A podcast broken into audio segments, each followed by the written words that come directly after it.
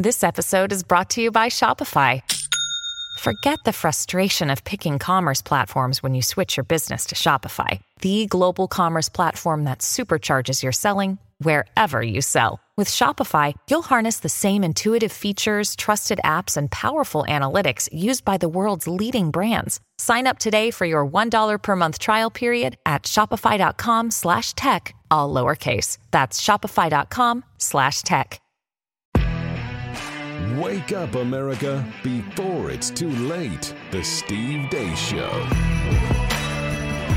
And greetings. Happy Thursday. Thank you for tuning in here today, live and on demand on Blaze TV, radio, and podcast. My name is Steve Deace. His name is Todd Erzen. His name is Aaron McIntyre. You have a name as well. Maybe one day we shall learn it. Here are some names and things you will learn on the program today. We will play three non political questions coming up in the very final portion of the program. Theology Thursday will continue uh, as we look at the destruction of the West via the spirit of the age. At the bottom of this hour, we'll talk to Moms for Liberty.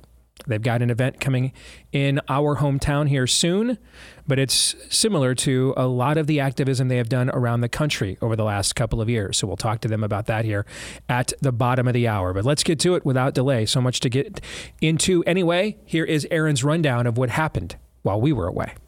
What happened while we were away brought to you by Good Trump. As you know, there's bad Trump and there's good Trump, and what you're about to watch is good Trump. Trump published this video, which 99% of Republican politicians wouldn't have the balls to even contemplate. The left wing gender insanity being pushed on our children is an act of child abuse. Very simple. Here's my plan to stop the chemical, physical, and emotional mutilation of our youth.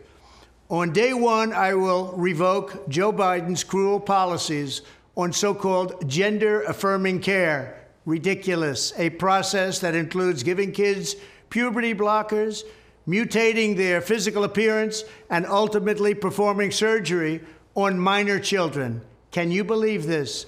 I will sign a new executive order instructing every federal agency to cease all programs that promote the concept of sex and gender transition at any age. I will then ask Congress to permanently stop federal taxpayer dollars from being used to promote or pay for these procedures and pass a law prohibiting child sexual mutilation in all 50 states. It'll go very quickly. I will declare that any hospital or healthcare provider that participates in the chemical or physical mutilation of minor youth will no longer meet federal health and safety standards for Medicaid and Medicare and will be terminated from the program immediately. Furthermore, I will support the creation of a private right of action for victims to sue doctors who have unforgivably performed these procedures on minor children. The Department of Justice will investigate Big Pharma and the big hospital networks to determine whether they have deliberately covered up horrific long term side effects of sex transitions in order to get rich at the expense of vulnerable patients, in this case, very vulnerable. Trump goes on for another two minutes, spelling out his comprehensive plan for if he's elected on how to put an end for good to gender ideology being taught and foisted upon children.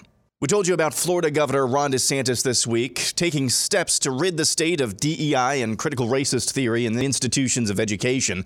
In case you're wondering just how far these new steps go, look no further than this panicky tweet from somebody named Jeremy Young on Twitter, who has pronouns in his bio. Quote, This proposal goes far beyond banning DEI and CRT. It rewrites universities' mission statements, forces them to deprioritize some majors, effectively ends tenure, and hands control of core curricula to political appointees. It's an all out assault on the autonomy of higher ed. Yeah, those terms are acceptable. Pharma giant Pfizer is expecting a major drop in sales of COVID related products. A company report on 2022 sales and 2023 projections, Pfizer says it expects revenue drops of over 50% for some of its COVID products. As of December, only about 15% of Americans had received the newest formulation of the COVID jabs. That's according to government information. A new Rasmussen poll shows more Democrats than Republicans say they personally know someone who they think died as a side effect of the COVID jabs. This week, an 18 year old high school basketball player from Detroit is on life support after collapsing on the court and going into cardiac arrest. Also in Michigan, Dr. Michael J. Kennedy passed away suddenly in his sleep over the weekend. Last week, Jessie Lemonier, a former NFL player for the Detroit Lions and Los Angeles Chargers, died suddenly at the age of 25. And now this. An infographic went semi viral on Twitter yesterday. It was put together by researcher Ryan Burge at Eastern Illinois University. Shows a breakdown of major Protestant denominations by age. You can see that across basically every major denomination, the percentage of that denomination that's above the age of 55 is more than 50%. The exceptions would be Church of Christ, non denominational evangelical, and a couple of Pentecostal denominations.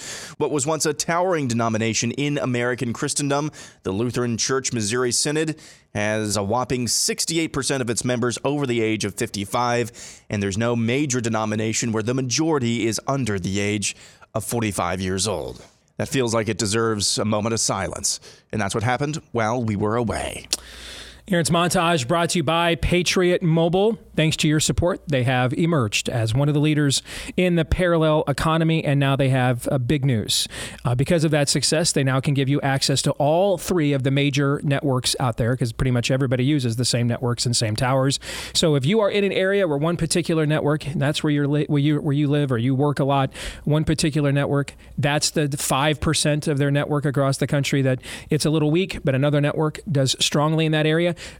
you can make that switch with our friends over at Patriot Mobile anytime you're not happy with that coverage. Make the switch to one of their major carrier networks today and know that you're no longer directly funding people who hate you, but instead people who support your values and also have an actual American customer service team that is easy to reach and does excellent work as well. Make the switch today. Get a free activation when you do with the offer code Steve when you go to patriotmobile.com slash Steve. Again, patriotmobile.com slash Steve or call them at 878 Patriot. That's a new number, 878 Patriot.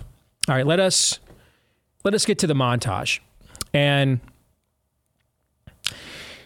the first two the first two bullet points in Aaron's montage are directly related, I believe.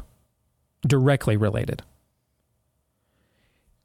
And it goes back to something, in fact, the main things in Aaron's montage I want to highlight today go to main things we have highlighted recently on this show or perennially on this show. Okay. Just a couple of days ago, I was very adamant on this program. We don't we don't want to get in the way of a Trump DeSantis primary at all. In fact, we want to provoke it. Competition is good. Can someone now is it always fun? No. Is it always easy? No. No. Okay. Are we a soft people? Yes. Yeah. So meritocracy, most of us can't even spell that these days, let alone know what it is, right? But the generations that founded and forged this country and gave us the ability to become yellow bellied, soft headed wimps willing to surrender with our 390 million guns to dweebs with algorithms. Okay? The generations that made our gutlessness possible, they knew exactly what those things were. Have you guys seen those pictures of the jungle gyms in the in the at the turn of the 20th Oh, yeah. century I in the schools? It's almost as if they were weeding out kids who's going to be capable of winning, uh, defending this uh, great nation on the battlefields of this world. Right? Let's just find out right now. I don't know that that's what they were doing, but it's almost as if, in a way, they were. All right. These things are like 10, 12, 15 feet up in the air, no nets. Right? I remember when when our oldest Anastasia started riding her bike after I taught her how to ride her bike. And I had just seen um, my now buddy Brad Stine's uh, first comedy special put a helmet on. And I'm like, wait a minute. All the kids wear helmets riding their bikes today? We like beat those kids up and mocked them. Like if you, Todd, if you showed up in, in, in, in 1981 at school, if you rode your bike to school, with a helmet on, what was going to happen to you that day? Uh, there would at least be a word collage directed at you. Uh, uh, uh, let's just say the law of the jungle would happen to you. A, a, a correction, a correction in the ethos would take place to notify you that that's not what we do here. Could be a very harsh one, could be a painful one, could be a humiliating one, but it would be a necessary one. It would be a necessary one. Well, Steve, we know more about head injuries today. We know a lot. We know a lot more about a lot of poop today, and we suck. The more we know, the more we suck.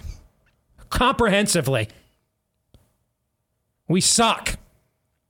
They didn't know shit. They'd kick our ass. We suck. We suck. I got your no. All right? Dangling from my backside rectum. That's your no more stuff. We suck. They're out there winning depressions, beating two generations of brown shirts. We can't show up for a school board meeting. Don't tell me know more today. No, we suck more today. We suck. Hard. Suck. That's what we do today. We suck hard.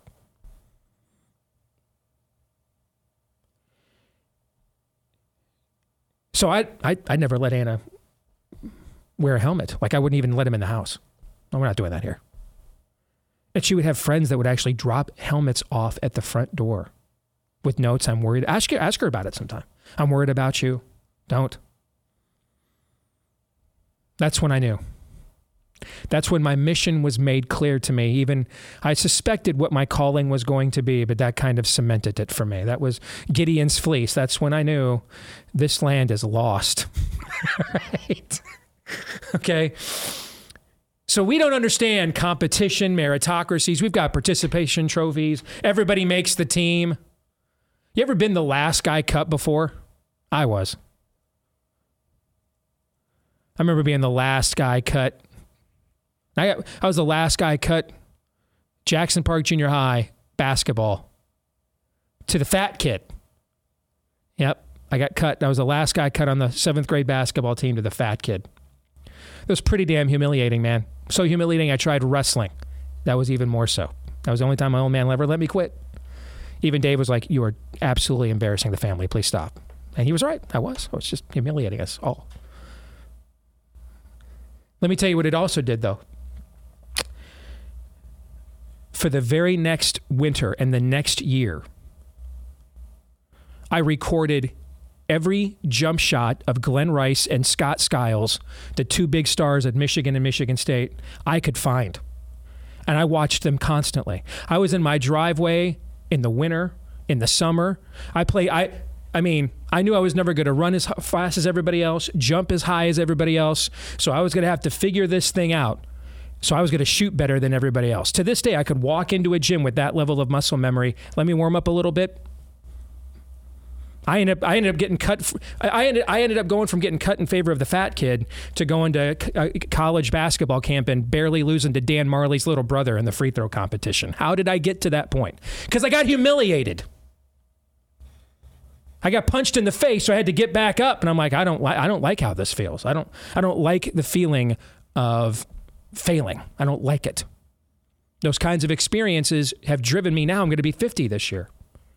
Those things were common for every previous generation in this country. What I just described was a common rite of passage. Could be a girl you wanted, could be a dance you wanted to perfect, a job you wanted to get, a car you couldn't afford. It was common for every previous generation of men in this country to have some form of humiliation that market corrected their egos to come correct. And look at the nation they built. It is not common for the men of this era. It is not common, therefore, for this era to even have men at all. And now you are watching a nation dismantled and collapsed with a dementia patient as president. So, no, bring me. Bring me the alpha males. Let's see which one's the wannabe. Well, maybe Steve. Maybe maybe they're both real alpha males, and it'll get nasty. Promise? Dude, we're probably six months from DeSantis even getting in this race. And we've got we've got Donald Trump giving us the most comprehensive apologetic against tranny madness by an American, maybe global politician we have ever seen. All right. He's even, and you can tell he even might even actually like believe in it. Like he's even adding his, his like little things, like his, we're going to get this done fast. Like his little sayings, you know, when he's like riffing, okay? It's not even like when he, the Trump that you, you see when he's just reading really good stuff off the teleprompter. He's like adding his own asides and almost like his mind's like, wait a minute, we're actually effing doing this to kids? Hell yeah, we're going to stop this poop. You know what I'm saying? Mm-hmm. Yeah. DeSantis probably isn't giving in this race for another six months. Hell, by July, we'll have Trump passing out muskets, man. Yes, please. Thank you. I really don't care what name is on the front of the jersey. I care about the name on the back. America, that's the name on the back, dude. I care about that name. I don't give a rip what the name on the front is. That's one of the reasons why I'm not on the conservative speaker circuit. I'm not in the cool kids clubs. Not, I don't belong to anybody's cliques. I don't care. I don't. I don't care. I just want to win. I don't care who wins as long as it's my belief system. I don't care who gets the credit for it. I don't care who the star quarterback is. I don't care. Move go to 11 different schools K through 12 and you'll realize real quick joining cliques doesn't matter to you cuz it ain't an option. You ain't there long enough. That was my growing up. So what's the game? What are the rules? Who's keeping score? How do I win? That's all I care about. And then the guy in Florida is down there. He's like, you know, I'm I'm gonna think I'm gonna actually just do to the education system what they did to us. I'm gonna I'm gonna I'm gonna I, re, I DeSantis is like, you know, I, I we actually can't have a, a, a religion less education system. You really can't. We can't. We never we never have had one, by the way. We always had the Ten Commandments in the Bibles in the schools until the Horace Manns and the Thomas Deweys took over, and they systematically took those things out and began replacing it with their Humanist Manifesto instead. You're always going to be taught some catechesis in those schools, folks. That's why Luther said they'd either be the gates of heaven or the gates of hell. Somebody's catechesis is getting taught in those schools. Somebody's catechesis is getting taught. You ever list, you ever read the this 18th century Webster's dictionaries that they taught kids? Do you know what a New England primer is? Yeah, someone's catechesis is getting taught in those schools. The idea that you're just going to teach, we're just going to teach reading, writing, and arithmetic. I read that in a Cato white paper. I wipe my ass with your Cato white paper. And then the other side's rubbing their ass on your face with your Cato white paper while they catechize your kids with the doctrines of demons. How you like them apples? Get on the jungle gym 15 feet high. Give that one a shot. So, yes, by all means, let us break the cue stick in half and let's look at both Don and Ron and say, we're going to have tryouts, aggressive expansion, by all means and we think you should fight. Not only should we not stop it, I love Dana Loesch to death. She used to have me on the Blaze show all the time when she worked here, and I but I bristled at something she texted or tweeted yesterday. You know, some of you are trying to stoke DeSantis versus Trump. We're not doing that. I mean, we're we don't want that. We we just we don't want we don't want a competition at quarterback. We don't want that. We just want to give the job to somebody because of what they did last season or they did in the minor leagues. Is that what you want? Uh, I do not. Yeah. I, you know what I want? A cold bleeping killer. That is what I want. Not to mention, one of the reasons I want it, one of the most clarifying things ever was six years ago, and it was for all of us. There it was Trump versus 16 other people. And we thought, no chance. Right. No chance. And he mowed them all down. If it was just Trump versus Jeb Bush, do you think he'd ever would have dropped the term anchor babies on a freaking right, national right, debate stage? Right. But it wasn't. No, it was Trump versus the 16 other guys. Yeah. That's why he dropped the term. By all means, if there's one th- there's one thing in the world Donald Trump comes from, he understands. It is competition and leverage.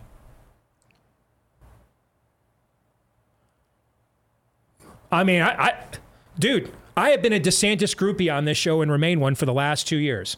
Never met the man. He's just earned my ador- adoration from afar. But if, if Trump wants to put one of those things like out on virtually every issue, okay, maybe we don't need Ron DeSantis to run then. I know though we need him to run right now, if you know what I'm saying, because I don't think we're getting that stuff without it. I think we're getting, and here's my buddy Lindsey Graham. Well, that's the point. I think we're getting that. Okay. So I think I think Trump understands art of the deal leverage. DeSantis is a man of the hour figure.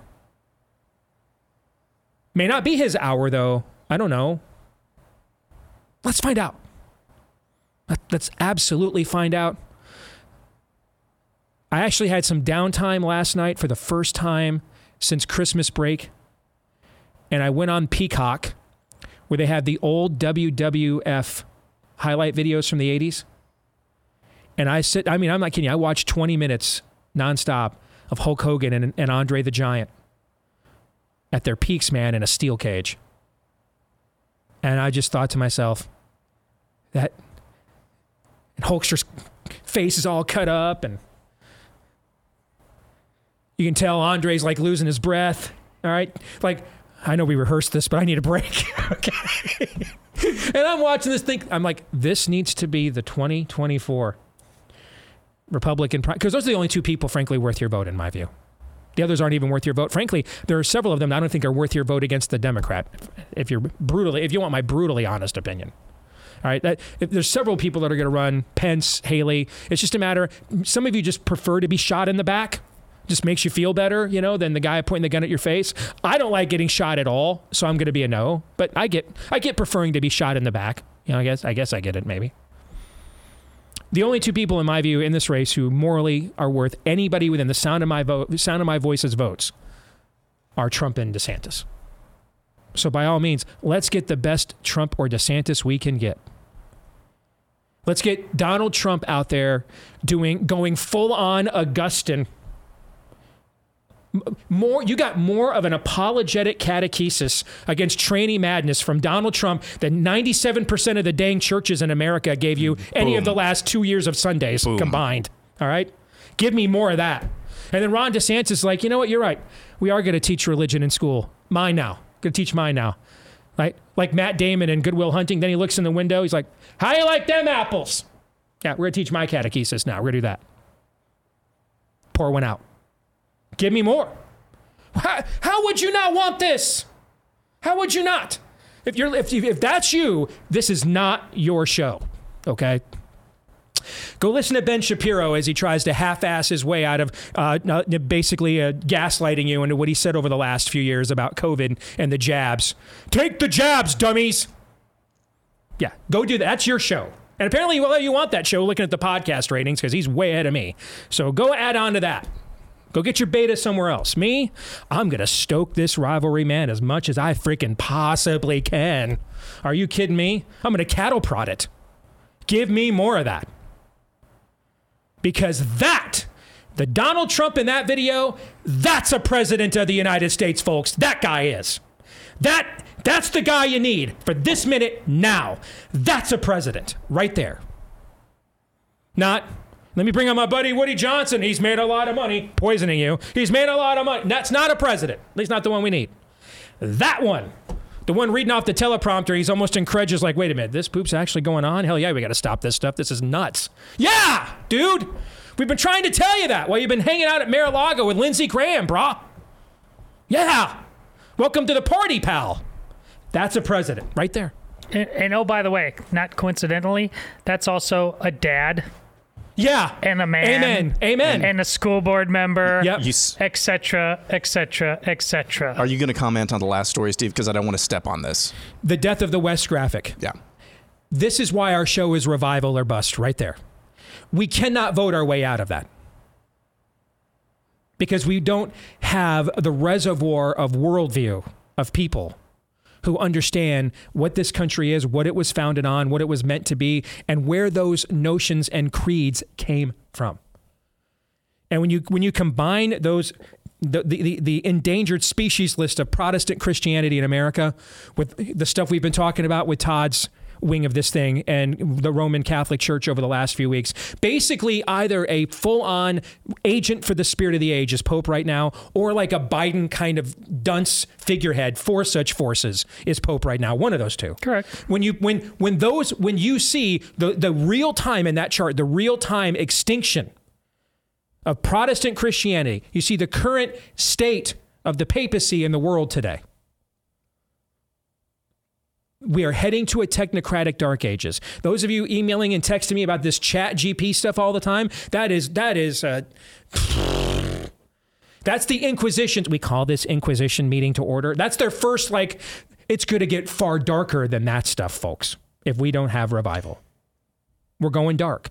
We're going technocratic dark ages without revival. And that is why we preach that on this show and focus on biblical worldview on this show. Gentlemen, your thoughts. You want to know why Donald Trump is culturally and societally relevant, and the church increasingly is not.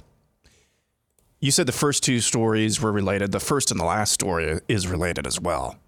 The Donald Trump in that video, he's an adulterer, he's an egotistical maniac, he's crass, rough around the edges, maybe a liar, a gaslighter. But the Donald Trump in that video is closer to the heart of God than what did you say? The 97% of Yeah. pastors Yeah. in the churches that are dying. He's got a lot more That's disgust and outrage for this than most of your lily livered, skinny jean wearing pastors Why, do. that's why he's relevant. Yeah. And the church increasingly is not. Also, the other thing about this as well, I, I would have preferred, I think this is pretty well established for, for all of us on the show. I would have preferred that Donald Trump followed through, followed through, followed through on basically all of his political instincts, especially when it came to COVID and really just his instincts in general. Followed through because they were almost all good. But especially when it came to COVID, he didn't follow through on that, and that's why we talk more about that than we do the you know previous three years of his presidency. But this is where Donald Trump, even when he does not follow through, is a net positive in just expanding the Overton window. Mm-hmm. Because as you said at the beginning of this, that's something 99% of Republicans, really 99% of people in this country would not have would not be either crazy enough or have the balls to say publicly. And yet he did with one of the largest platforms as a former president that you could ever imagine. I'm not talking about sending out a tweet ban transgenders out of the military. That's when we need to, him to actually follow through. But putting out a comprehensive plan on why this is wrong, what they're doing, and what I will do to stop it, that is a net positive. Even if he even if he doesn't follow through, it, it needs to be followed through on. But at least at least we're expanding the Overton window. And that's again to me why the 2016 election was so instructive. Uh, People talk about uh, bench problems in politics. It looked going into that thing. We had the deepest bench in the history. It doesn't matter if your if your bench is basically the Detroit Lions, and Steve knows a little bit about that analogy. Like what it we oh, month after month, year after year, even again with Steve's inside baseball. Look at with at the Cruz campaign how unprepared the men of the Republican Party really were to deal with, as you just said, Steve, the things every man has had to deal with with every other generation. Mm-hmm. All of us had a learning curve on that, myself included. Steve, like, oh, oh, we are. I knew we were a mess, but dear God, we we we there we can't play hardball. We're terrified. That fastball comes in right down the plate, and we close our eyes. We don't see opportunity. And, and in the game, no matter how hard it gets, especially how hard it gets, actual sports, political arena, if you don't see opportunity, it, if all you see is excuses, triangulation, pointing fingers, which has become our politics, you can't ultimately win. A loss is guaranteed. Amen. Amen. This is the first societal implosion, maybe in all of human history, that occurred simply because the people who had the ability and power to do something about it lacked the will. Yes. And just rolled over and allowed it to occur. We'll talk to Moms for Liberty here in a moment.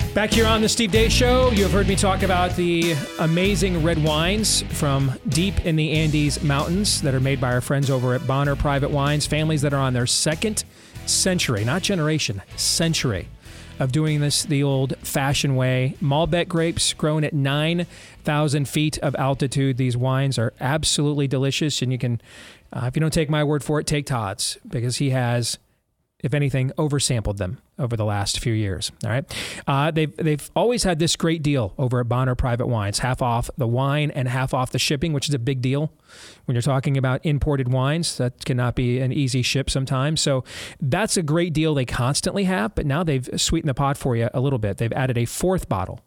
Uh, to the special as well. Uh, a small batch limited production wine from their exclusive wine cellar. So now it's four bottles instead of three that you get half off and half off the shipping as well. When you go to bonnerprivatewines.com slash Steve, B-O-N-N-E-R, B as in boy. Do we still know what those are?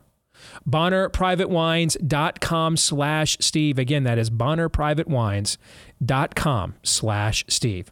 We welcome into our studio the co-founder of Moms for Liberty. Tina Descovich is here with us on Blaze TV, radio, and podcast.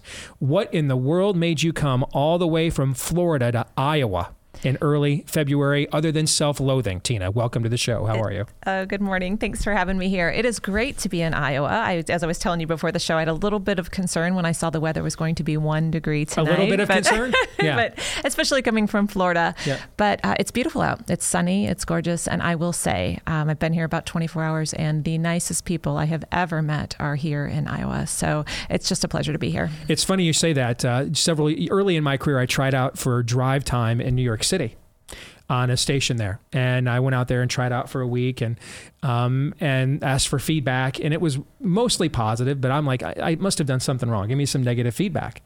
You know what they told me? Too nice. I was too nice. You have to understand. He's never been told that before. I've never been told this in my entire life. I, I mean, people think that they hear Darth Vader breathe around here when I walk into a room. So I, I, I don't know what it meant to be told I was too nice. But you are right. There, there is, you know, the Minnesota nice, Iowa nice. That's kind of the whole Upper Midwest thing, you know, and that that can though work to our detriment we can maybe let uh, uh, people get away with things we shouldn't for longer than we should. Maybe we give them a benefit of the doubt that uh, they have long ago shown disabused or shown they have not earned. Right? We have a tendency to kind of let things slide for a long time, and that that was one of the reasons why I earned a bit of a reputation around here when I first started doing this on a local level. First, is I was I'm not like that, and so I'm, I like confrontation maybe too much. Uh, but um, it, it's clear we had reached a critical mass as a culture and it was time for uh, a little bit more of an aggressive posture in confronting what was going on. And I've watched over the last couple of years as you guys at Moms for Liberty have kind of stepped in to that breach, and you're in, in a mom way, okay, in a mom way, but it's clear you guys have stepped into a void that has for too long existed. What's your story? I mean, w- your story in particular, organizationally, how did this thing occur? And now it is mushroomed into this nationally impactful group. It's really remarkable the journey of the last two years. So, uh, I'm a former school board member in Florida. I served in Brevard County from 2016 to 2020, along with my co founder, who also served the same time period in a different county in Florida. We didn't even know each other. Uh, I ran in 2016 on the issue of parental rights because I saw concerning things then. Uh, and then we like to say that as we served, we saw behind the education curtain. Both of us saw how the sausage was made, the power the unions had, uh, parental rights really getting stepped on more and more. As 2020 unfolded, COVID unfolded, all of America got to see behind the education curtain. Mm-hmm. And so I lost my reelection uh, to a radical liberal in a very conservative county in 2020. Uh, Tiffany, my co founder, she didn't run again, but I reached out to her as our terms were coming to an end because we both were losing uh, votes on our school boards. Uh, we were voting against forced masking, we were voting against a lot of the, um, the things that were being passed that were, were going to influence our children going back to school and, and other issues. And we were losing. And so we were showing up in the paper. And so I said, she's like minded. And I reached reached out to her and I said, we have to do something. Uh, schools across the country are continuing to stay closed. We're watching, like the LA Teachers Union, for example, come out and say uh, they're not going to open unless they defund the police. You know, mm-hmm. things that had nothing to do with right. public education. Right. And and we saw what we saw was parents didn't really understand what was going on. They were coming in front of my school board. You know, we're going to turn you into the county commissioners. Well, the county commissioners in Florida have no authority over school boards whatsoever. So parents were frustrated. We were watching it. They had no idea how to how to solve the problem problem, how to even um, get engaged with their government to fix the problem. And Tiffany and I had that experience. And so, uh, January 1st, 2021, we launched Moms for Liberty. Our plan was to be in Florida. That's what we knew. That's the laws, the policies we knew. Mm-hmm. I thought over five years, we'll grow to 67 chapters, one per county. We're really going to help parents empower them to engage in their system, to take back their parental rights, and kind of become watchdogs over school boards. Because all of this that's happening, this this that's happening in the country, like the final line is our kids. Like mm-hmm. it's been going on for decades. Mm-hmm. But here we are. The final line in the sand is with our kids. It's now down in K 12 and public education, as young as pre K, honestly, in a lot of places. And so um, we're going to push back against that.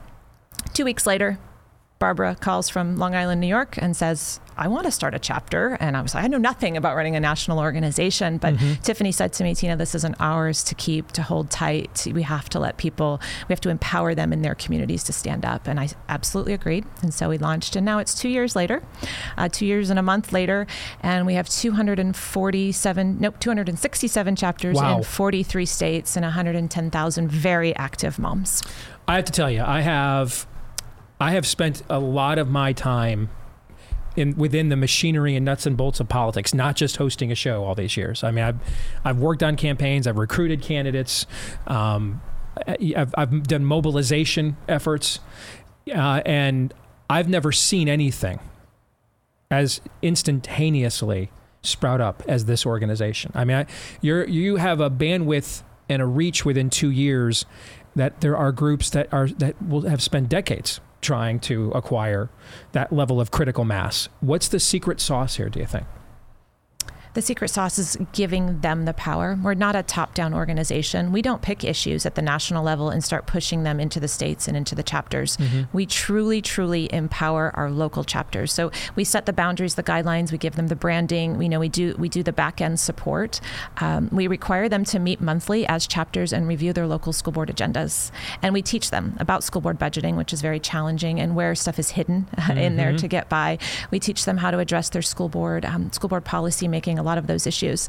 And so they their job is to, to look at that and see what the issues are in their community and go fight them. What we've learned over the last two years is it's consistent. The same problems in Iowa are happening in Florida, New York City. Because it's the same yeah. Leviathan everywhere. Yeah, and and so uh, you know the, the the, the consistency of, of the issues is is definitely happening throughout the country, but but it's being fought very locally, uh, focused in on local communities, and that's what matters. Is it too late? It's not too late. I'll tell you, there's days where I do question that mm-hmm. myself. It's absolutely not too late. Our government is set up in a fashion for just this, for taking it back, and mm-hmm. it's it's really amazing. Um, when I served on school board, I used to speak about the role of a school board member to foreign students in my county because we have a, a big foreign population at one of our colleges. And what I learned when I was speaking to them is all around the country, uh, all around the world, other than Canada, school systems are set up top down whoever the president or the leader or the king is, kind of sets. He says the sky is purple. The local czar, right. it gets pushed down all the way down to the teacher. The sky is purple. In America, that's not the case. Local communities decide what's going to be taught in their community. And it's set up in a way that's open to the public. We elect school board members to set that based on your community. So it has to be fought locally, it has to be fought at the school board level, and it is not too late at all.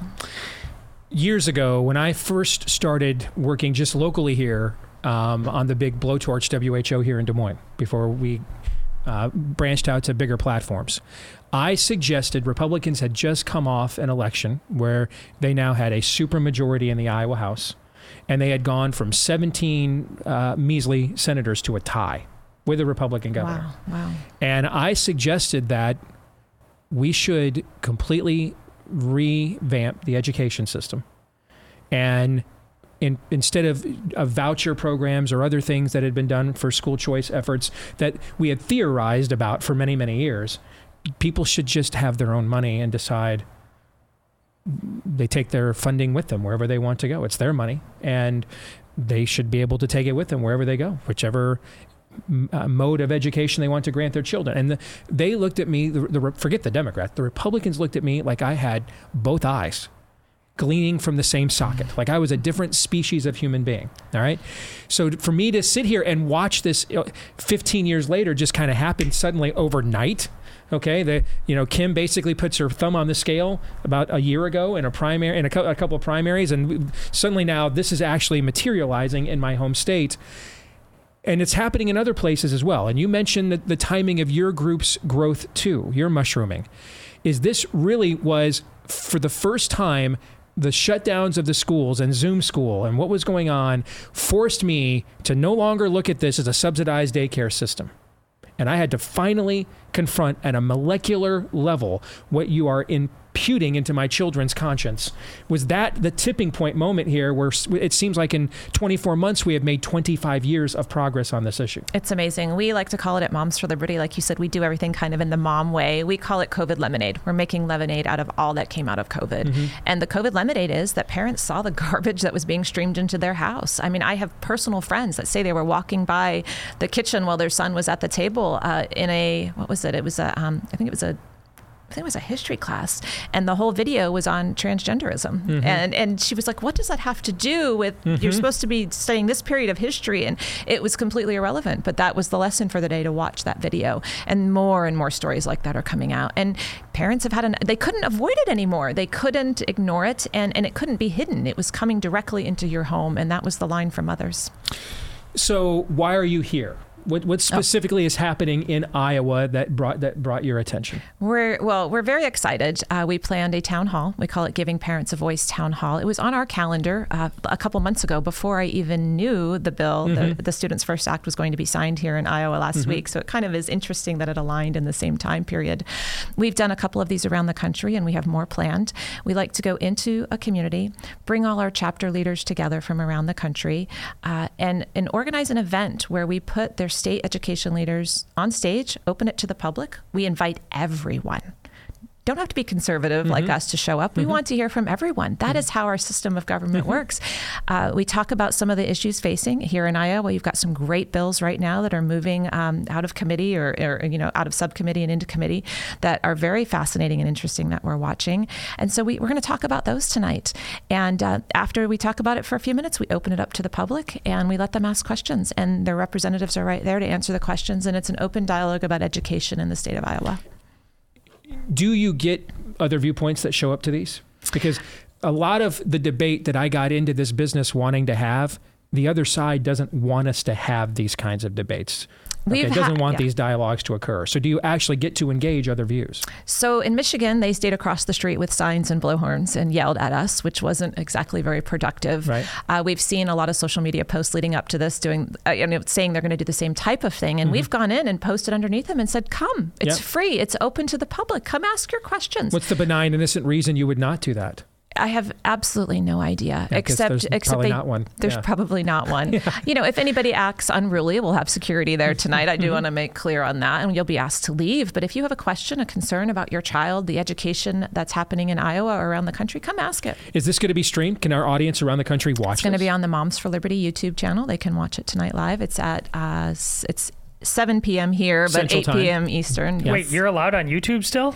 Uh, we had uh, we had some dings early on when we posted our, our, governor in Florida, Governor DeSantis, talking about how masks didn't work with doctors from places Correct. like Harvard and Yale. I know a little bit uh, about yeah, yeah that yeah. kind of censorship. We got we got, got censored for that. Yeah. Um, you know, we were we were locked out of a lot of our groups on Facebook for a while. We've been banned for Twitter at some point, but YouTube we just backed off of for a, a long time and barely put anything up. Mm-hmm. And now they're letting a, you know now we're we're interacting more. So yeah, we're still there. We're still there. All right. So before we let you go, if there's somebody listening right now that wants to form a chapter, or they want to know, can we get one of these kinds of events in our community? What would you have them do?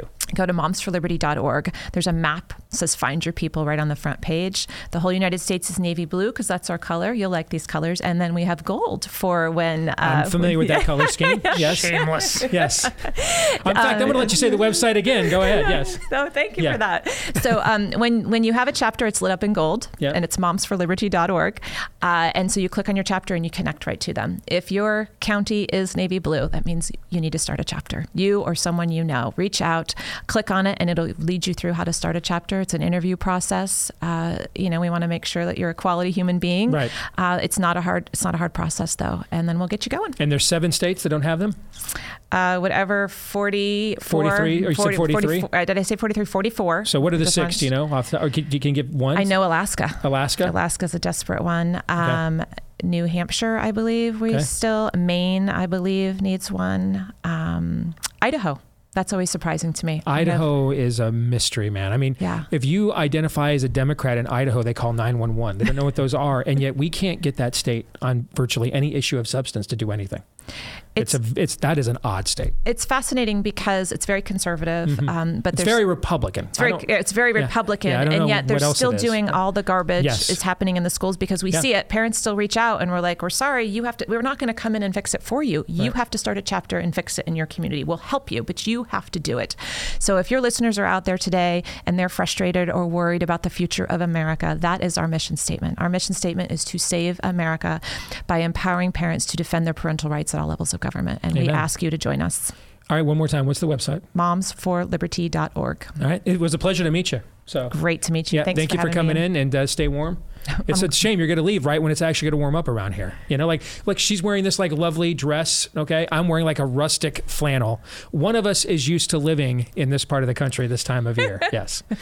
Um, you have any thoughts, Todd, as someone who has fought the school board wars before we get out of here? I'll be there uh, at the event uh, tonight. I'm excited. I'll uh, be bringing uh, my phone as well. I might have to do some man on the street stuff, see what some folks have to say. Uh, but yeah, this is listen. My, my wife and I had a similar experience uh, losing a school board election, a place we thought was quite frankly impossible to lose, and losing on obnoxious issues to like open witches. I'm I'm not even kidding. So. You you nailed it in terms of it's this this is the line they are coming for your children if this won't wake you up apparently nothing else will you've got to act no one else will even as much as we talked about president donald trump earlier and how much we want to hear that you need to be that person in your own backyard there's no other way Thank you. That was the best promo for us. I'm, I'm going to clip that later and use that Cheers. as our promo. Amen. All right, one more time. Give the website. Momsforliberty.org. Moms, and it's the number four, right? F-O-R. Yep. Oh, FR. Okay. Momsforliberty.org is where you want to go. Again, momsforliberty.org. And again, Tina, pleasure to meet you. Good luck tonight. Thanks All so right. much. You'll, Appreciate you'll it. run into a and and having spent a lot of time in Michigan too, you they'll hold the same signs. They just won't be quite as obnoxious. That's kind of the Iowa Because Uh, they're way. nicer. Did I mention the governor is coming tonight and speaking and kicking it off? I probably should throw that in there Yeah, too. that, yeah, she's a little popular right now. she So is. So she's a good get to have at your event for sure. Yes, we're right. looking forward to meeting her. Thank you, Tina. Thank you. All right, we'll come back. Uh, hour two, we will get underway with Theology Thursday. Stay tuned.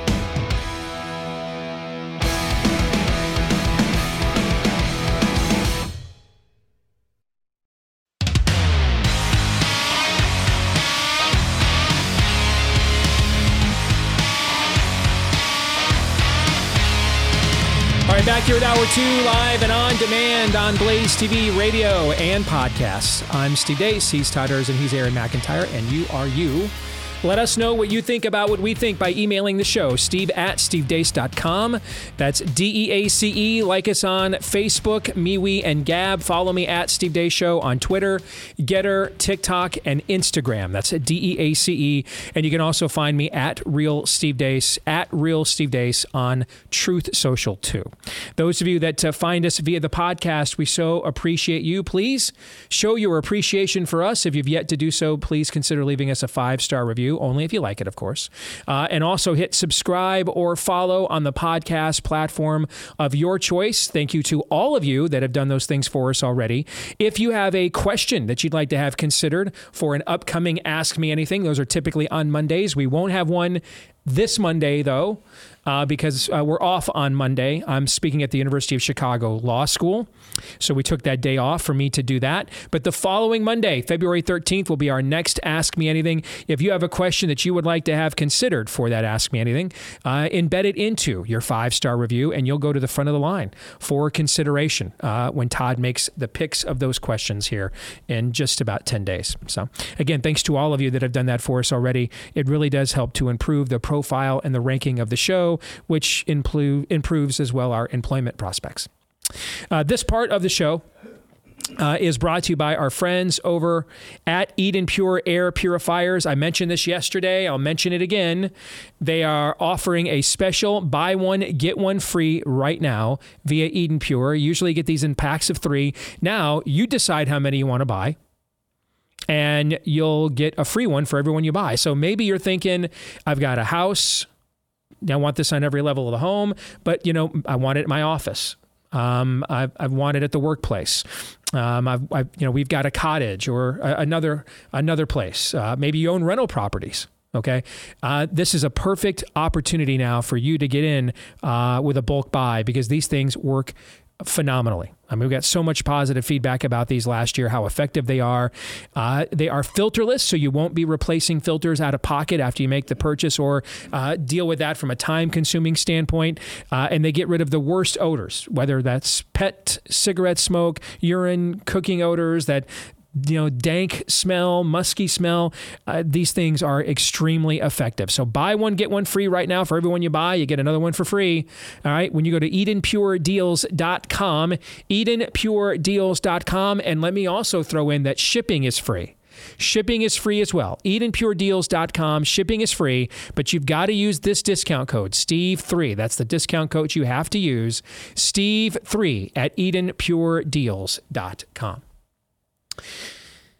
Let us continue with Theology Thursday. I want to make a quick note. I anticipated when we uh, signed off here for Theology Thursday last week that by this time I would be able to officially tell you the release date for the movie Nefarious. Um, I might be able to tell you as soon as tomorrow. I certainly, I think, will be able to tell you next week. The reason why I have not been able to officially tell you the date is these are all good reasons, actually. We have, um, you guys know what the reason is. Will you back me up? Sure. There's a good reason for this. Yeah. Let's just say there, you, we have more, our dance card is more full. The cup runneth over. It was, the dance card is more full than it was when the music started playing at the ball. So that just requires more I's to dots and T's to cross and codicils to go over. So, um, but you are still on track to see Nefarious in all his splendor and glory uh, later in the spring. So keep that in mind. All right.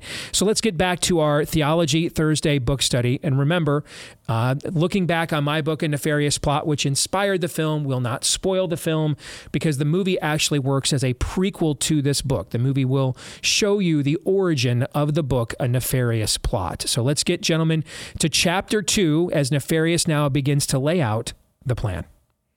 And before he goes into the particular six planks of the plan in the coming chapters, there are three general things that Nefarious's master, uh, the devil himself, needed to see proof of concept of, because otherwise we're not going to waste our time with Right. this. So we'll. I think it it behooves us to take them each at a time. The first one, it needed to be practical, and I'll just read one short paragraph about what that ultimately meant. What I learned, and this is in Nefarious's voice, what I learned was the greatest strength and weakness of both the believer and unbeliever in your culture were the same the family. Mm-hmm. Why was the practical silver bullet to go after the family rather than the church, the economy, etc.? Why the family? because that is the most fundamental building block of any human society is the family. Any, not just America. Any So- any human society is the family. And so therefore it can also be the most fundamental stumbling block to the sustainability of a society as well if it were to collapse. And look at what he says next. So I'll read the next paragraph if you don't mind in response. If the family units were strong, even unbelievers would attempt as best they could to conform to the morals of the society at large out of a sense of decency and honor. Of course, cultural conformity also doesn't cure what corrupts you to the core, but since the rain falls on the just and the unjust alike, you are capable of producing relatively healthy cultures nevertheless, provided the morality your culture is conforming to is really moral. Look how much this has to do with the guest we just had on. Absolutely. I thought the same exact thing.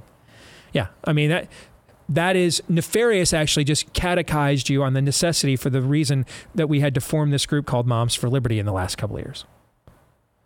But that's that's that is the modeling agent for the the initial modeling agent for the human species in any society in any era in any belief system is the family. It is the initial modeling system. What does it mean? What does it mean to be a human? What does it mean to be a boy? What does it mean to be a girl? What does it mean to be a person? Uh, what does it mean to be a mom? What does it mean to be a dad? It, it, the initial modeling system is the family. And so that's the core of the human experience as we relate to one another. The core of it is the family. The second thing, it needed to be achievable. And this is really interesting because the practical part is the self reflection of the demons. Mm-hmm. Like, is this, we're the architect of this thing, just does this work? But then, okay, the math is sound there, but then we need the worker bees. And this is an acknowledgement that the, the humans need to be in on the game. This is not just something that we will do to them. Correct. That we have to make them do it to themselves. Yes, yes, they need to make us do it to one another. And apparently that means, by extension, that that's you. It's almost like it. It's the devil acknowledges in so many ways. The, the it's an acknowledgement of the Ima- Imago Dei. Like we've we've got to go an end around. We just can't go directly, and there's ways we can't get them to do this Right. If, you, of the, if we make a direct appeal to evil, all right, the ranks of those. Well, I'm, I'm saying we as if I am speaking as nefarious. Yes. Okay. So let me let me let me make sure I'm clarifying that. Okay. If, nefarious is saying if we do a direct appeal to evil to your faces. Okay. Will there be specific people that will be attracted to that and and sign on to it objectively to that level of in your face presentation? Yes. Collectively though will a society do that? No. Collectively when when when when when when, the jewish people went into the valley of ben hinnom and threw their babies into the fire to to molech or to moloch depending on which pronunciation you go with they didn't do that, Todd, under the expectation that nothing would happen to their favor. Right? The whatever whoever Moloch the demon challenged himself or cha- channeled, I should say, channeled himself through in order to reach the people did not say come and defy come and defy the law of Moses and throw your babies into the fire and we'll make it completely silent so you can hear their screams as they roll over into the into the flames.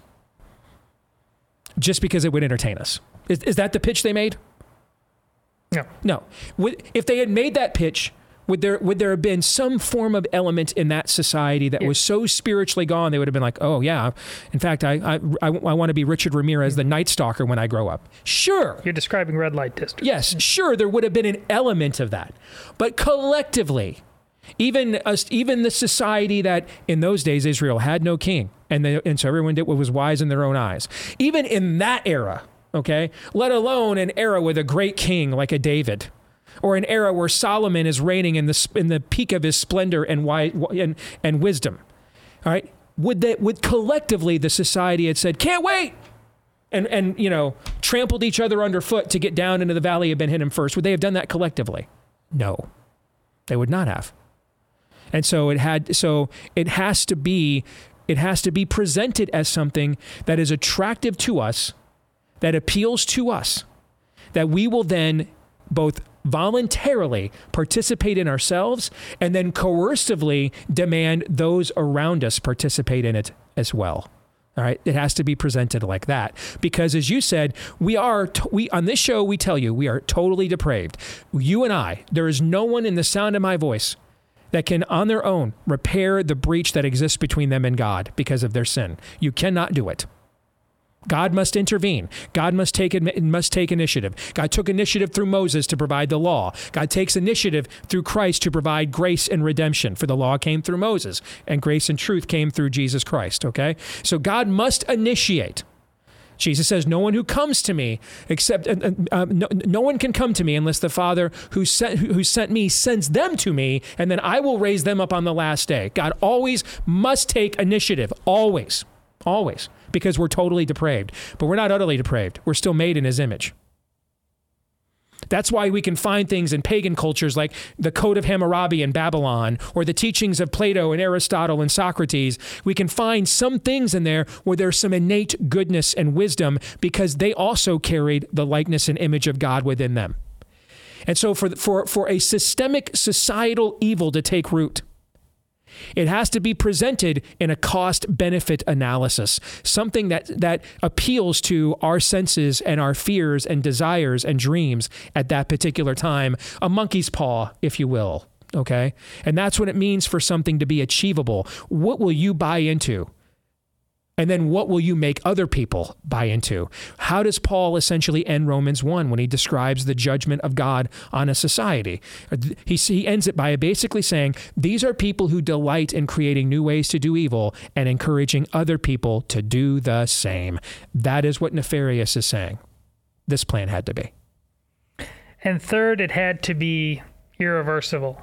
And I love the riff where, where Nefarious is saying, I, I, don't be confused. I know some of you are thinking you're reading this and you're thinking maybe this is maybe this is the thing that's supposed to wake me up. It's a cautionary tale. He said, "It's like do I like the kind of guy with the plan?" Now almost see you can just hear mm-hmm. uh, uh, the Joker coming out of him. Like, no, no, no, no, no. I'm telling you all this not to wake you up because it's impossible at this point. And here's why. He says, "But while." God doesn't give up on you. It turns out you often give up on him.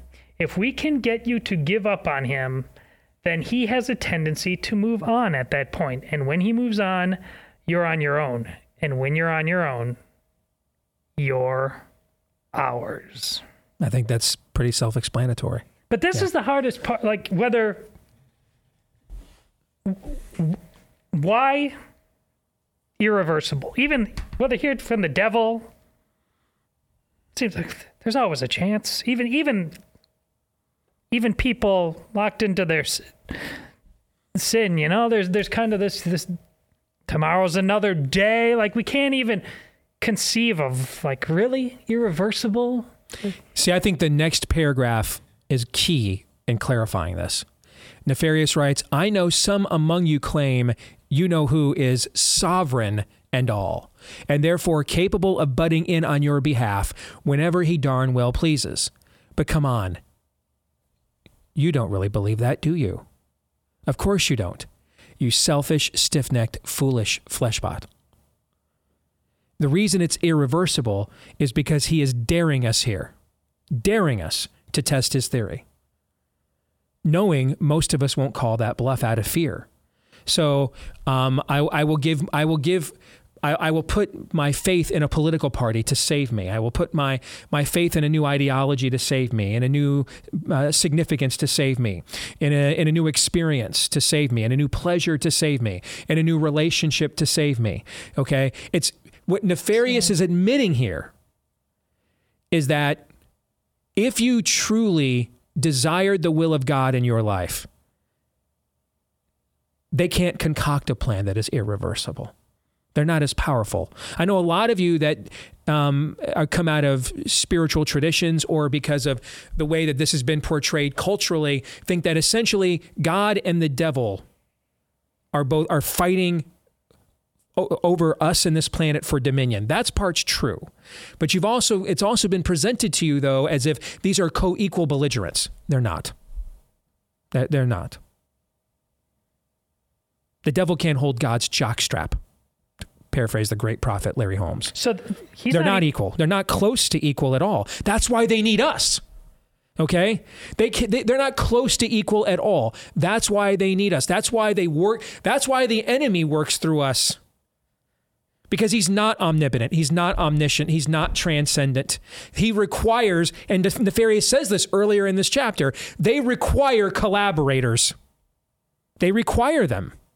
And and by the way, this chapter will be one of the most fleshed out dialogues in the forthcoming nefarious film. I, and, and and and uh, he will flesh this out far more for you tangibly and horrifyingly in the movie what this means. This very conversation we're having right here okay in one of the most powerful moments in the movie that I will not spoil okay? He will show you what this what he means by this very directly. But they can't do this without us. They're a gnat on God's footstool. They're not. They're, they, he, they're not God's Lex Luthor and God's Superman. They're not the Joker and he's Batman. They're not Darth Vader and he's Luke Skywalker. There's just God here, and there is no other. There is no authority in the cosmos that approaches his magnitude. None. They're like space butter, space butter, space butter, space bar down here. We were actually made above them. We were made to judge them. This is why they hate us. They recognize this. They see this. They see that it. We were given a power they were not given to procreate. To now make, we can make in our own image, like God did, like God made us. We were given dominion. They weren't given that. So they need us. That's the, that, one of the biggest differences between heaven and hell. Is he who reigns in heaven wants you. Those who reign in hell need you. That'll preach. They need you. They can't do this on their own. They need willing accomplices. They have to have it. And that's and so what he is saying here in the paragraph that I just read a minute ago. It's kind of in his way the line from the Star Trek movie you love so much. I dare you to do better. I dare you to test me on this. He's all in, like with mm-hmm. Deuce. Nefarious is all in with like Deuce 7 offsuit. He knows if you call, he's going to lose. He knows this. He just knows you're not going to call.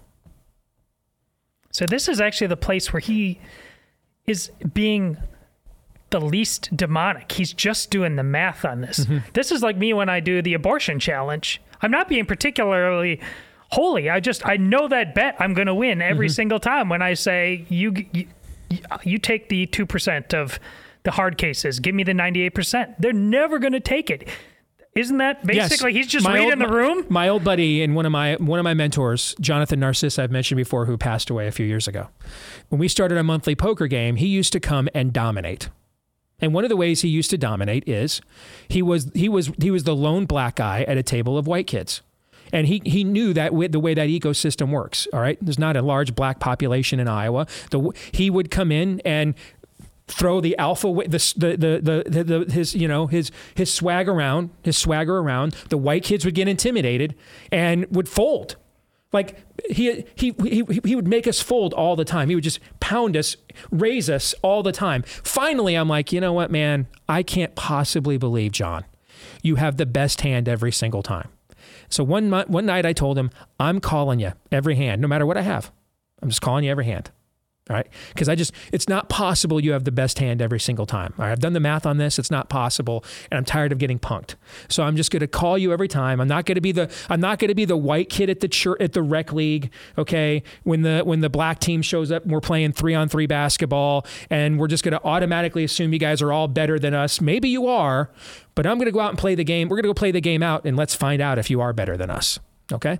So I called him every hand. Turns out he didn't have the best hand and it was the first time I ever beat him and knocked him out of off the game. Okay. And that's in a way what Nefarious is doing here. Okay. He knows you're not going to call because he knows you don't want to call on God. He, he knows you don't want to. He knows you want to be God. The devil didn't tempt Eve with, ye be like God, because he suspected she would not want to hear that message, but because he suspected she would. He knows if you call on God, he's toast. He knows this. He just knows that you won't. That's so sad. There is, so this has been a good conversation, um, kind of high level conversation. To take it down a little bit to a more, I guess, gr- granular level, there is this couple of paragraphs there's a period of time a few years ago when a segment of your society began intensively studying your founding documents and cherished traditions once again. Some of them even adopted the name Tea Party to reclaim the legacy of those early days of your resistance to our tyrant tyranny. Uh, thankfully, they were lions led by lambs. By the time this mini revival broke out, we had already so polluted the Potomac with the stench of corruption and compromise, their insurgency was put down by their own leaders inside your beltway. Few things in hell are more satisfying than watching you down your own reform movements without any help from us. The only thing more satisfying than us destroying you is watching you destroy yourselves we have often described the Democrat Party largely as a demonic construct, mm-hmm. correct? Mm-hmm. The Democrat Party is a demonic con- construct. In the in the context of this chapter, what is the Republican Party? The false flag operation. Controlled opposition. It is look at look at let's go back again to Tina Descovich we just talked to. In in two calendar years. That's it. She co-founded one of the largest grassroots activism networks I've ever seen and that exists in the country today in 2 years. And it was because they reached a critical mass she told us, she sat right here and told us, parents were finally forced, she said, during Zoom school and closures to finally see oh my goodness, what are they poisoning the soul and psyche of my child with? They were forced to see it. What the Republican Party does is it steps in right when we are about to build a critical mass and do something about what's going on. It steps in to say, you can't do that. Or vote for us instead. Channel your anger, channel your indignation, channel your conviction through us. Don't do it yourselves. Channel it through us. The Republican Party is a drug dealer.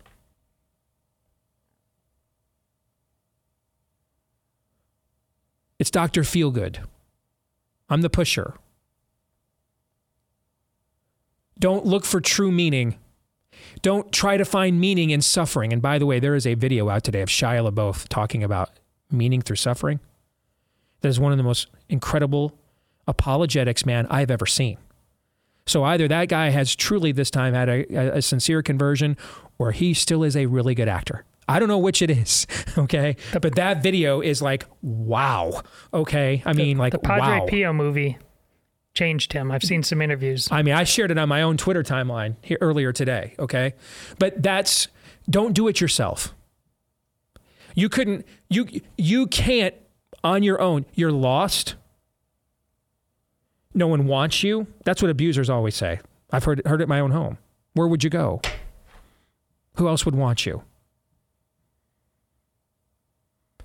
The Bible says that because of Christ, you can boldly approach the throne of grace. You can. No intermediary. Right now, right now, you may be contemplating going online to the dark web and looking at things that probably should get you executed for ever seeing if you stop what you're doing right now, if you set that aside and come to the throne of God, He will take you right now. Right now, someone in the sound of my voice is thinking about leaving their family, thinking that the, the, the meaning they want will be found there. The significance that they lack will be found somewhere else. If you say no to that and on your own right now approach the throne of God and say, I am lost, He will take you. The Republican Party is the one that tells you you should leave your family. You're right. You'll find the significance you want in that other relationship. You should go online. Look at that stuff. Don't go to God. Don't don't don't as an individual assert your divine right made in his image. Go through us. We'll satiate you. We'll satisfy you. We'll we'll have the drug. Vote again and again. Make Mitch McConnell Senate leader again and again. Did you guys see him kick Mike Lee off the committee yesterday? No. Yeah. Kicked Mike Lee and Rick Scott off the committee for daring to have a different opinion. That's what the Republican Party is. The Republican Party is the worldly solution to the spiritual problem. And I promise you, the worldly solutions always pale in comparison. Always. It doesn't mean that it can't be used as a vehicle to the right solution. We've seen examples of this, like the state that Tina came come from, right? Comes from, comes from, right? Florida. But how many of those examples? We've seen an example like that in our own state. Why have we seen those examples? Did you watch the way Ron DeSantis' family prayed at the inauguration? The Kim Reynolds that is governor today is not the woman that was a state senator here 10 years ago. Trust Nope. me, I knew that woman, guys. Not the same chick. What happened? In each of these cases, there is a spiritual component.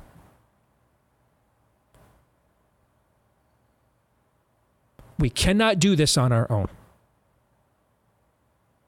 We were not made to do this on our own.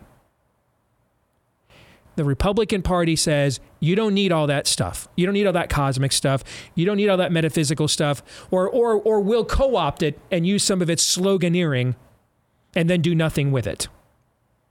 Joni Ernst will come speak in your churches because she has the R after the name, and then she'll go vote for the government to, to sue you for believing what was actually said in that church.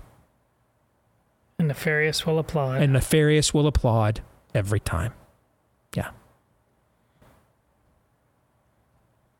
The Republican Party is he who shoots you in the back or just shoots you up. The Democrats, like nefarious, they're not interested in subtlety. They're just pointing the gun right at your face. Now, just wait, folks. If you found this half hour interesting, wait until it's preached to you by Sean Patrick Flanery. Oh yeah, I cannot Yep. do justice how this chapter gets played out in the movie. I cannot do justice to what Sean does in that film. I can't wait for people to see that. It is going to freaking wreck people. Wreck you. I mean, I saw I saw my buddy Mike I talk about flatulence incarnate. Yeah. Mr. Ride is Harley even in the winter, man's man. When he saw that scene in the rough cut, dude, cr- I saw him cry like a baby. Okay? I can't wait for America to get spanked by that scene. Three non political questions are next.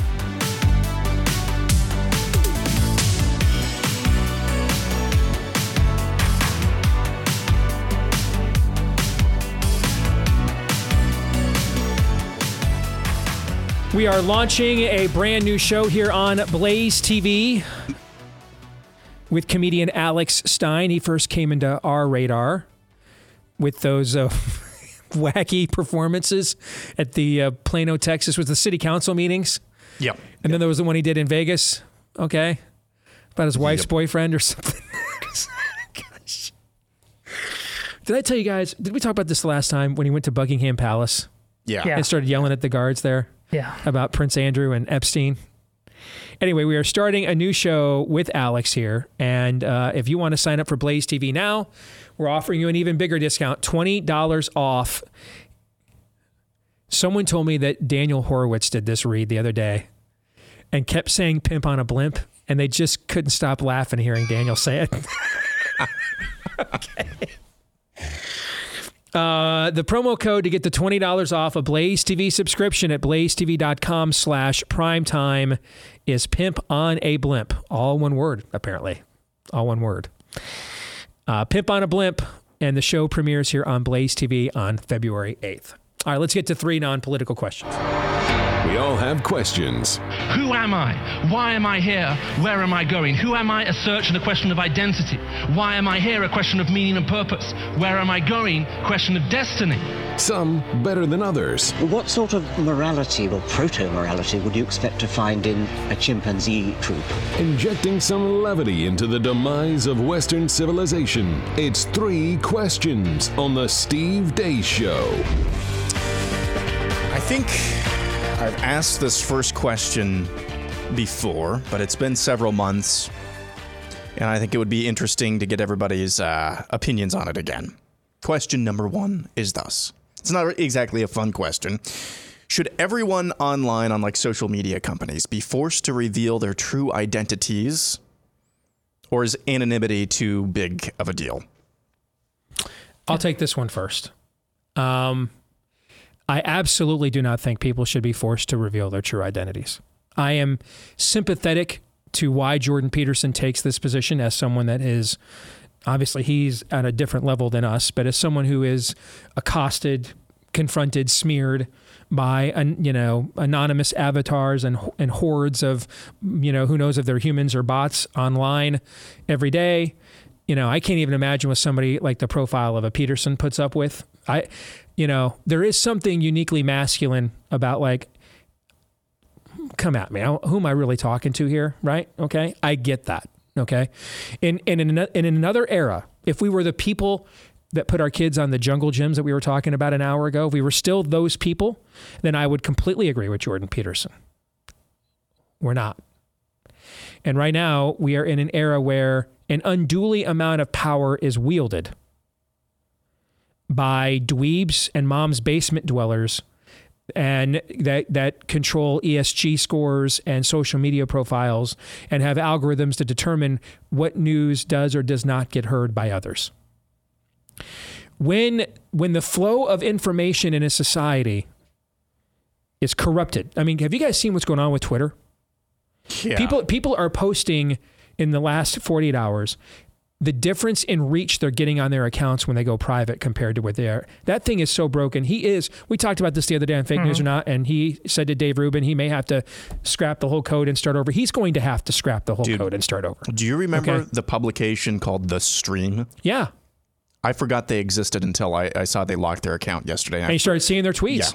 Yeah. I, I, mean, I mean, I see people stuff all the time. I'm like, we used to have these people on like constantly. I forgot they existed, just like you said about the stream, right? So when you are in that kind of an era where the flow of information in and of itself now is um, is an is an instrument and weapon of the spirit of the age, then then then that's when Sir Thomas More writes Utopia under a pen name. Okay, that that that's that's when a certain level of of of camouflage is required to deliver uh, bullets of truth. Otherwise, they don't even uh, head on, don't even get to the to the arena. They don't even. You're not on the battlefield. You're not under consideration at all. So I would prefer that we were a society that dealt with things the way that Jordan Peterson wants us to. We are not.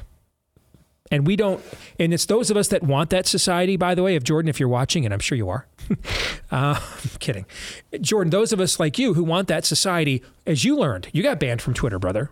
We're not the ones that have any control or say right now in the flow of information, right? That's the, that's the whole Steven Crowder Daily Wire argument. In, in, in essence, that's their argument with one another is we want to monetize your show, but to do that, we have to use platforms that hate us, but you don't want to play ball with any of the platforms that hate us, so we don't know how to monetize your show. I mean, in, gen- in, in general, that's the debate between the two that they had a, a couple of weeks ago, that debate.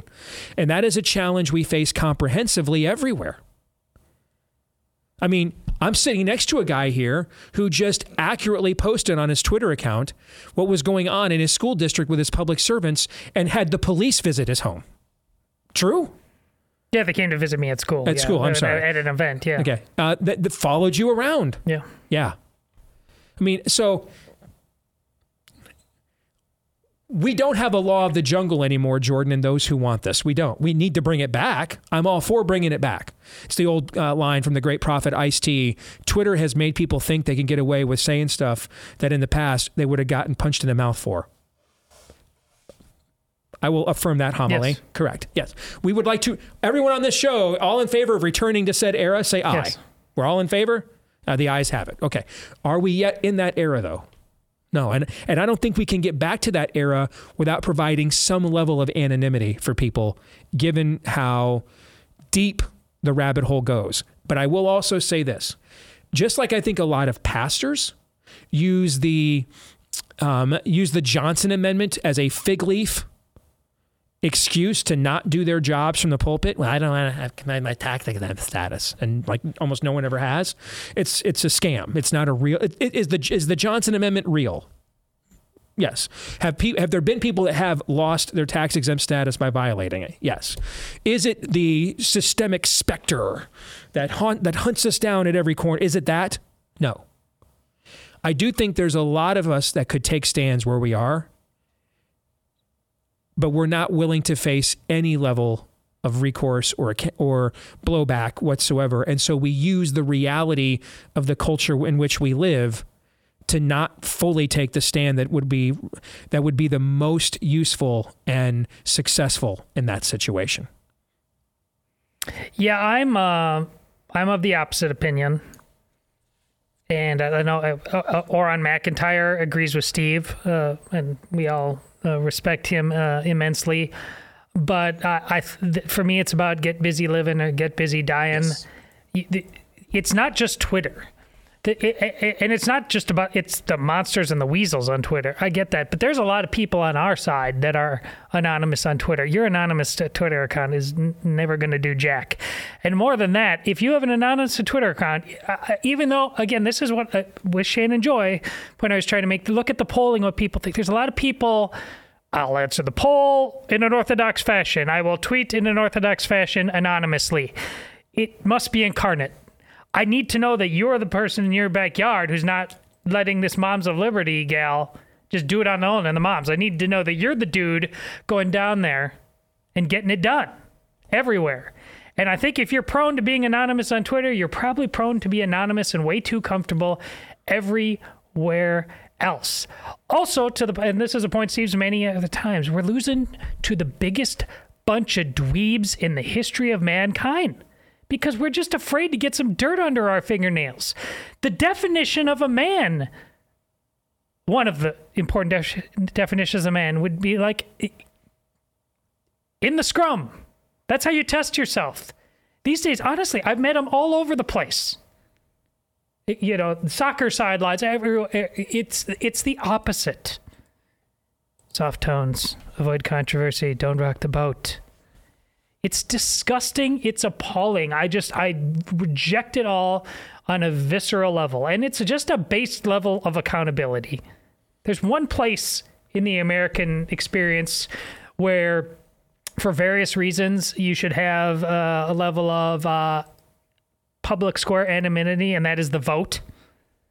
Other than that, this is this is making a it's it's part why social media um is warping our children's minds because they think they're having an organic experience somehow that that's actually a person but it's so coiffed it's so filtered it ends up being anonymous because it's just not even real i i i i, I would have no problem taking away well, even though there are legitimate concerns uh, that i would err on the other side without missing a beat I See- agree with every word you just said. I don't disagree with it all. I'm uh, to me though the math is if I get one Aaron McIntire, one Sir Thomas More, one El Gato Malo, one ethical skeptic, okay? That I- I will trade that because that may be the only way I can get that I can get them and their information into the ether is via is, is via that vehicle. I but I agree with every word you just said. See, I, I'm I'm of the mind we are we are already on borrowed time. The Elon Musk thing it's a boon for freedom of information. But as we just discussed, Twitter is broken. I mean, it's just busted right now.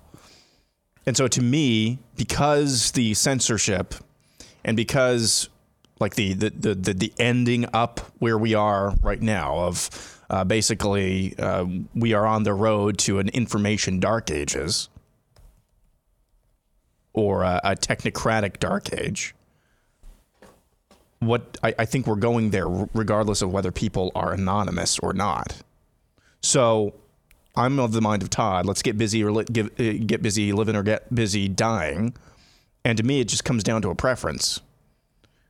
I, all of these people all of these people uh, who just enjoy their anonymity if you're coming at us i'd rather know who you actually are and if you don't really have the stones to do anything outside of twitter in real life then I, I don't. I mean, there's no point in you being and posting on on social media at all. So to me, I think we're already heading to the technocratic dark ages. So let's, you know, it's my preference then to um, to actually know who's on there. See, I was if I if this was buy seller hold a few months ago, I was kind of a hold on this, but I'm I'm more uh, in in line in mind with Todd now. This is my here. This is a guy who follows us. I, I respect a lot of his points. He's in a, a night corps, so you're going to get. So does that mean the founding fathers that wrote the Federalist Papers were wussies? Come on, Todd. I, listen, that that is so lacking in context of why they did that. There was a style of the time. It was a way of doing things. It wasn't purely because they were scared to have their na- names. It was a, pretty Night well known on who. Did, my man, and who you just compared the founding fathers yes. to 69me on Twitter. Yes, and that's the other point I'm going to make. Yes. Yeah, lives, fortune, sacred honor, re- ultimately real death on the line. They're like, here I am. I could say no. Like, I just don't. Like, what? What are you really worried about losing? At the end of the day, that's what this is really about. What are you really worried about losing? And every time you say, uh, I, I just got too much to risk, you're giving them more power. The biggest dweebs in history I just you're not the founding father. You're this is you're just a guy on Twitter. And you got to be anonymous there. I just I don't accept it on any level. Really. Tell me, tweet me right now. Anonymously, that's fine. What are you protecting? What are you worried about? It's not is it a hanging tree? Is it Mad King George? What are what are you worried about? I've had all I've I've tried, and I, you know where I was speaking. Steve's right. I've had the cops following me around. I've got cease and desist letters just to try to scare me. They're not going to follow through on it. At some point, stop being afraid of your own damn shadow. If if you are, you're going to have this all taken away from you. That may be the question I've been most successful at actually drawing some uh, some time, some broadcast time out of. So, all right, lightning round with the next two. Number two, do you believe any of the major sports leagues are rigged in terms of who ends up where? If not, can you foresee a scenario where that happens?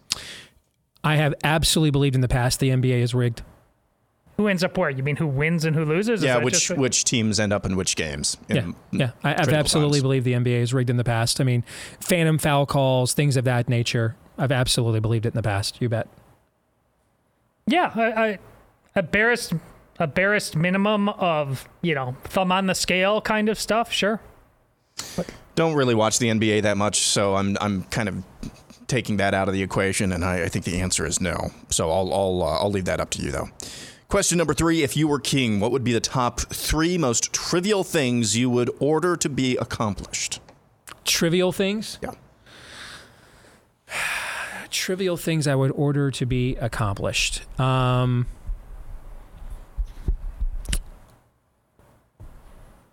I'll let you take that one first.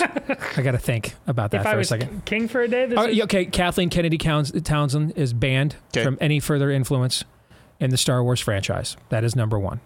Okay, doesn't mean it's like the number one trivial thing. It's just the number one thing I could think of. All right, that would occur. Okay, um, no, no films depicting the, the the DC cinematic universe would go into production without my review and approval of the script. That would be number two. Okay, I have to approve uh, uh, and review and approve all scripts. That would be number two, um, and then um, number three. Um,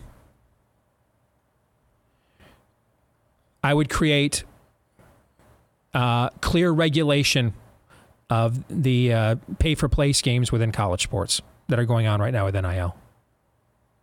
Those three. Well, they wouldn't be without consequence, uh, but uh, uh, I would end uh, instant replay. I would end. I would end sports gambling, and I would end sports radio. Uh, You know, you would. We, none of us would be here if I, if I, if Uh, not for sports radio. That's where I. That was my ecosystem. That's where I, I got know, birthed out a, of. you're a unicorn when it comes to this concerned. I mean, the number of people. My God, there was just driving in. The, one of Dan Patrick's sidekicks is driving through town from Connecticut on the way to the Super Bowl in Phoenix. He's at one of the local bars downtown at nine o'clock in the morning, and it's filled with 200 dudes who've got to meet. I- I- I- we're trying to have a society here. You can't be addicted to this crap like you can. You can enjoy it. I like it too, but you can't be. It's not working. The math doesn't work. It drives me nuts. If I were king, I would reinstate sports gambling after Todd canceled it. I like it. Well played. I would, for municipal police officers, I would make it against the law for them to set up speed traps. Yeah. I like Okay. that. And the third thing that I would do, um, I probably issue a declaration there are no more Star Wars products ever. Even the spin off series that I've kind of liked, like Andor and Mandalorian. Just gonna cut your done. losses You're now? just done. Done. You're done. You're done. All right, that'll do it. Uh, we're sticking around to do overtime for Blaze TV subscribers. For the rest of you, we'll see you tomorrow, right here, noon to two Eastern after Glenn Beck. Until then, John three seventeen. This is Steve Deace. on the Blaze Radio Network.